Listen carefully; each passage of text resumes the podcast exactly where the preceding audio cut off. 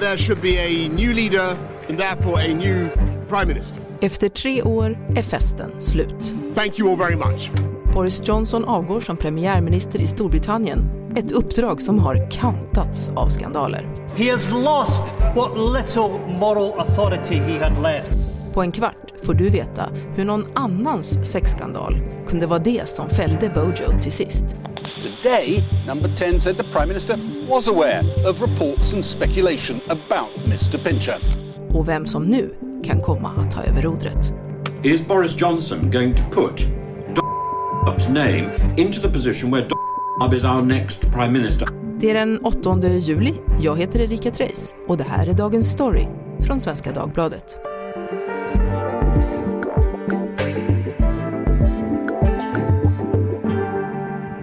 Teresa Kyschler, SVDs Europakorrespondent. Välkommen till Dagens Story. Tackar, tackar.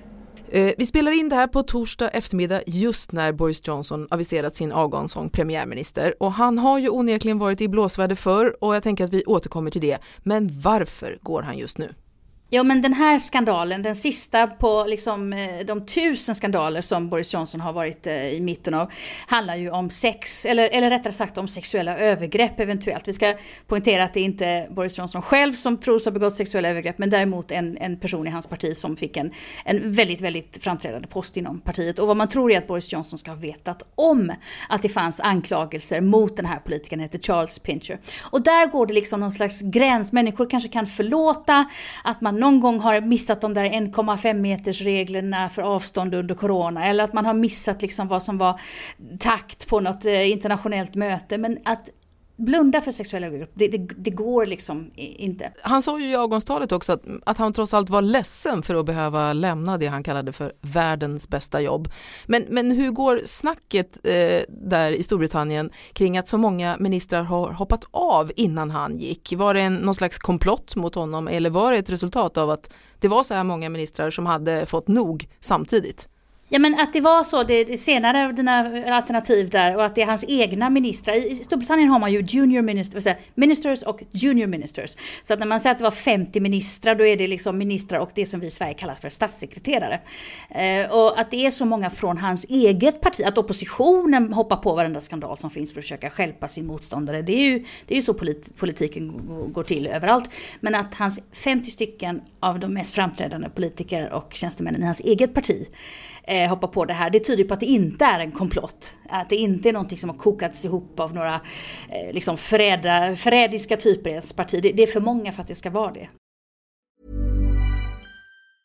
When you're ready to pop the question, the last thing you want to do is second guess the ring. At BlueNile.com you can design a one-of-a-kind ring with the ease and convenience of shopping online. Choose your diamond and setting. When you find the one, you'll get it delivered right to your door. Go to Bluenile.com and use promo code LISTEN to get $50 off your purchase of $500 or more. That's code LISTEN at Bluenile.com for $50 off your purchase. Bluenile.com code LISTEN. Eh, det har ju onekligen varit några intensiva dagar för Bojo. Kan du helt kort bara berätta vilka eh, av de här, alla de här skandalerna, vad är det som, som har hänt? Det har ju inte varit intensiva dagar, det har ju varit intensiva veckor, månader, år och till och med faktiskt decennier av skandaler kring eh, Boris Johnson. Han är ju en person som, eh, som har, har, eh, inte nio liv utan kanske 18 eller 27 liv skulle jag säga. Det började ju redan på 80-90-talet så gjorde han ju känd här i Bryssel där jag sitter. Som, då, då, han var faktiskt en kollega till mig, även om jag hade inte kommit dit då, hit ändå. Han var journalist och korrespondent för först Daily Telegraph och sen för Times. Eh, han gjorde sig känd här för att han hittade på saker. Han skröt om att han hittade på saker och planterade i brittiska medier. Han hittade på såna grejer som att nu vill EU förbjuda alla kondomer utom en och den ska vara blå med gula flaggor på. Och den ska vi alla behöva använda i, mm i Storbritannien. Och han fick sparken från The Daily Telegraph för att han hade hittat på källor som inte fanns. Detta erkände han glatt. Det här är liksom inte illvilliga påhopp från min sida. Eh, men han fick ändå ett nytt jobb på en ännu större dagstidning, The Times. Och det är lite som om jag blir påkommen för att jag sitter och ljuger för dig här på Svenska Dagbladet, Rika. Och imorgon så ringer de från DN och säger vi tycker du ljuger så fint så vi vill gärna anställa dig. Alltså, man förstår vilken charm han har ändå. På något sätt, det var, jag läste en irländsk eh, analytiker som sa att han är otroligt bra på att få väldigt fina jobb, men han är inte så bra på att utföra dem när man väl har fått dem. Mm. Och sen under liksom 00-talet och framåt så har han eh, liksom gjort skandal efter skandal när han var borgmästare i London. Min favoritskandal kring Boris Johnson är när han eh, vann en eh, poesitävling jag vet inte om ni minns, men det var i Tyskland ja, så var det, mm. ni minns, det var en mm. tysk komiker som eh, förolämpade Turkiets president eh, Erdogan i något av sina satirprogram på TV. Erdogan blev, blev fly förbannad och krävde att den tyska staten skulle stämma den här komikern för att han hade liksom förolämpat en statschef, Turkiets president. Och det fanns en gammal lag i Tyskland som faktiskt gjorde att de inte kunde göra något annat. De, de fick faktiskt åtala den här komikern. I England så sa Boris Johnson att det där var det värsta jag hört, inte nog med att tyskarna och Turkiet inte har eh, liksom, någon god humor, att de ens går med på Erdogans krav. Och då var det en tidning i Storbritannien, The Spectator, som till och med utlyste en tävling. Vem kan i poesiform bäst förolämpa eh, Erdogan. Mm. Och vinnaren var Boris Johnson. Mm. Det är inte så att, att du eh, av någon outgrundlig anledning minns den där, det där lilla poesisticket? Jo då, jag kan det här stycket, jag lärde mig det utantill för jag tyckte det var väldigt roligt.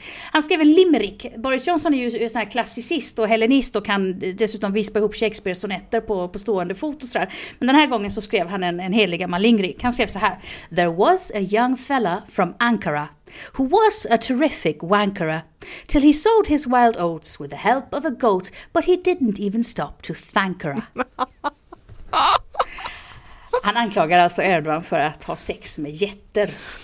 Ja, det är svårt, det, mm, svårt att kommentera det, på den tycker jag. Eller jag vet det är svårt att kommentera på den. mm. alltså han, det, sånt där vispar han upp och, och, mm. och det var ju en skandal som mm. säkert var jättekul då. Men sen blev han ju premiärminister några år senare och ska då åka ja. på internationella stormöten tillsammans med Erdogan och stå där och skaka hand. Och man kan ju föreställa sig vad de tänkte. Och sen liksom skandal efter skandal. Och några av dem har varit väldigt lustiga, som den jag precis berättade. Några av dem har varit mindre lustiga. Han har brutit mot pandemiregler och sånt där. Men handen på hjärtat, jag, jag, jag, tror som sagt att man kan förlåta en fest med för många människor på mer än liksom en, en sexskandal, eh, sexuella övergrepp. Uh, the right honourable gentleman is continuing to ask a series of questions which he knows will be fully addressed uh, by the inquiry. Mitt under coronapandemin när Storbritannien bitvis befann sig i strikt lockdown hölls flera fester på regeringskansliet 10 Downing Street. Totalt har 126 böter utfärdats efter festandet på 10 Downing Street. Premiärministern och flera andra ur hans stab bötfälldes och många, både inom det egna partiet och oppositionen, har därefter krävt hans avgång. Resign! Resign! Resign before this house is forced to remove him. Han har även tidigare renoverat bostaden på Downing Street, vilket uppges ska ha åtminstone delvis bekostats med pengar från Torypartiet. Who actually paid for refurbishing his Downing Street home? Den utredning som tillsattes efter renoveringsdebaclet ansåg att det fanns rimliga skäl att tro att allt inte gått rätt till. It looks like that wasn't particularly the right thing to do. Och när sedan den före detta parlamentsledamoten Chris Pincher avgick tidigare i sommar efter att ha tafsat på två personer, ett beteende som Johnson skulle ha känt till utan att ha agerat, ja, då snörptes snaran åt ytterligare kring premiärministerns hals. When will this minister stop defending the indefensible and say enough is enough?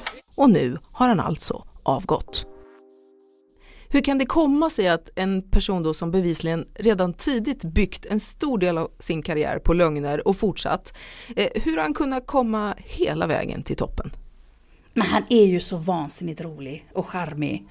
Och jätte, jättetrevlig. Och vem vill inte sitta och, och dricka en flaska vin och, och, dra skrönor med Boris Johnson en hel kväll? Det skulle jag kunna göra varje dag i veckan. Liksom. Jag, jag tror han är, han är ju ett, ett, eh, ett geni på att liksom slå sig in i en, en eh, en miljö, liksom vilken miljö han än går in i. Han kan ju gå in där med sitt rufsiga hår och sin fula slips och sina, vad vet han kan glömma gylfen nere och vad som helst.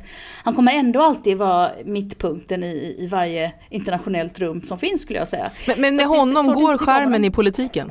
Alltså den funkar kanske på vissa segment av väljarna. Så det är klart att om man frågar Erdogan så här, lite off the record, så här, hur känns det egentligen att bli kallad för getknullare av Storbritanniens premiärminister? Det kanske är liksom han skulle säga att nej men eh, det är klart att så där kan man inte bete sig internationellt. Nu kanske inte Erdogan den som ska ge andra råd om hur de ska bete sig, men, men i allmänhet. Men, det, men däremot om man frågar då ett gäng vanliga väljare som kanske jag då, sådana som tycker så här, jösses vilken smart och rolig typ det där. Ah, jag går och röstar på honom bara för att jag tycker han är den som har liksom bäst framtoning och mm. kommer starkast genom rutan och verkar kunna tala för sig. Mm. Du, ett, ett, namn som har stuckit ut eh, inför det här är Chris Pincher. Vad har vi på honom? Ja, men Chris Pincher är han då som tros ha begått eh, övergrepp då på eh, unga män inom partiet. Och det ska väl ha varit, om man läser genom raderna eh, på rapporteringen så verkar han inte kunna hantera alkohol väldigt väl. Det har varit extremt blöta partikonferenser och partiträffar där han har blivit så full så han liksom knappt har kanske vetat vad han gjorde och så har han lagt händerna på på olika unga då kanske löften inom partiet och sagt att eh, blink blink du kan gå långt i det här partiet, blink blink och så rörde han handen lite högre upp på låret. Alltså ganska uppenbara sexuella trakasserier. Och det är svårt att slå ifrån sig för att det är ett, ett par historier, ett par av dessa vittnesmål som påminner så mycket om varandra att det är svårt att, att säga att det där, det där har någonting hittat på. Mm. Eh, vi, har, vi har varit inne på det flera gånger nu, Boris Johnson eh, som person, eh, en mm. lite för kul kille kanske då på sin mm. post. Men, men annars, vad, vem har han varit för Storbritannien och vem är han som person?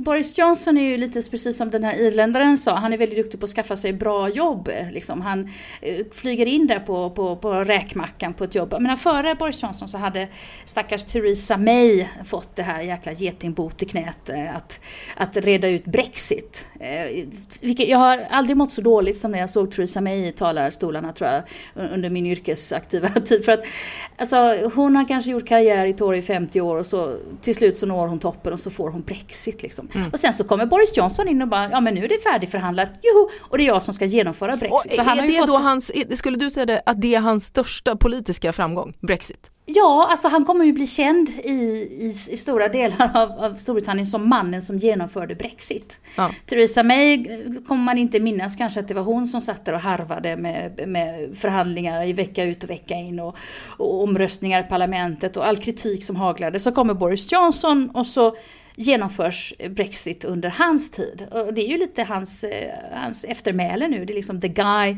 who saw Brexit through. Liksom. Det var han som gjorde oss fritt från Europa. Och det tror jag att han kommer att kunna leva på som eftermäle. Mm. Å andra sidan, men titta på det, hur mycket har hänt förutom Brexit i Storbritannien på de senaste åren? Har, har du hört talas om liksom de enorma sociala reformpaketen som har klubbats? Eller den fantastiska nya transportsatsningen? Eller eh, skatteomläggningen i grunden? Eller sjukvårdens absoluta omläggning?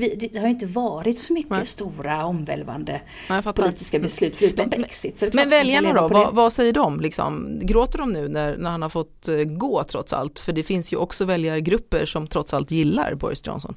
Ja, men de fick väl nog då. Och återigen som jag sa att jag tror att Boris Johnson säkert hade kunnat överleva att, vad vet jag, eh, sniffa kokain på en prostituerads bröst eh, i någon sunkig lägenhet någonstans. Jag tror, alltså, jag tror att han skulle överlevt allt. Eh, liksom. Men, men sexuella övergrepp, Där går gränsen. Det, det lever man, jag tror och det gör det mm. säkert för väljarna också. Fattar. För jag, de skulle heller inte offra liksom en, en gyllene gås på det viset, tror jag, Tory själva. Om Torypartiet inte visste att han har nu blivit ett sänke för oss så skulle de säkert inte ta det här initiativet att faktiskt försöka be honom att avgå. Mm. Vi måste blicka lite framåt trots mm. att det är en intensiv dag. Eh, vem tar över eh, premiärministerposten efter Boris? Han kanske sitter kvar några månader till som en sån här ställföreträdande premiärminister tills man kan utlysa val och sådär. Det är inte bestämt nu. Och sen så finns det ju en vice premiärminister, Dominic Raab, som eh, kan, kan ta över kanske direkt om det skulle vara. Så här från andra sidan Engelska kanalen där jag sitter, Bryssel, så måste mm. jag säga att här har man länge faktiskt både liksom bett till sina gudar och eh, planerat för en post-Johnson-vardag liksom. Eh, inte minst i Dublin också på den eh, andra sidan vattnet, åt andra hållet från Storbritannien. Alltså Boris Johnsons velande fram och tillbaka med det som kallas för Nordirlandprotokollet. Jättekrångligt dokument men som handlar om hur man bevarar freden längs med den här jätteexplosiva farliga gränsen mellan Nordirland som är brittiskt och landet Irland efter Brexit. Eh, Boris Johnson har velat bryta mot det, alltså ett ingått avtal som han har liksom klubbat och så kommer Brexit och så säger Johnson att äh, jag skiter i det här protokollet. Och så har han gått fram och tillbaka och i både Dublin och Brussels så har man tänkt så här vi måste ha en person som vi kan lita på. Vi måste mm. ha en person som vi kan lita på håller ingångna avtal. Mm. Så kommer politiken då avslutningsvis att bli tydligare och kanske trovärdigare när han nu helt enkelt går, Boris Johnson, så ska jag säga. Det är vad man tror i Dublin idag i alla fall. Om man tittar på irländska tidningar nu med braskande löpsedlar så är det liksom ordet för dagen är lättnad. De är så lättade nu över att Boris Johnson går för att liksom kanske kan man få någon då som inte liksom riskerar eh, nya terrordåd och allt det här som har hänt eh, bakåt i tiden på den där farliga gränsen. Så att ordet lättad är det som, som står på irländska tidningar. Och säkert säkert så är det här i, i Bryssel där jag bor eh, också och eh, runt om i Europa en del som drar en lättrande suck och säger att nu hoppas vi att vi får en person som kanske visserligen är mindre charmig och underhållande att ha på våra middagstillställningar men som vi ändå kan lita på är en statsman av rang och, och liksom håller vad han har lovat. Tack Teresa Kyschler. Tack ska ni ha. Hej, jag Ryan Reynolds. På Mint Mobile, we like to do the opposite of what Big Wireless does. They charge you a lot, we charge you a little. So naturally, when they announced they'd be raising their prices due to inflation, we decided to deflate our prices due to not hating you. That's right. We're cutting the price of Mint Unlimited from $30 a month to just $15 a month. Give it a try at mintmobile.com slash switch. $45 upfront for three months plus taxes and fees. Promo for new customers for limited time. Unlimited more than 40 gigabytes per month. Slows. Full terms at mintmobile.com.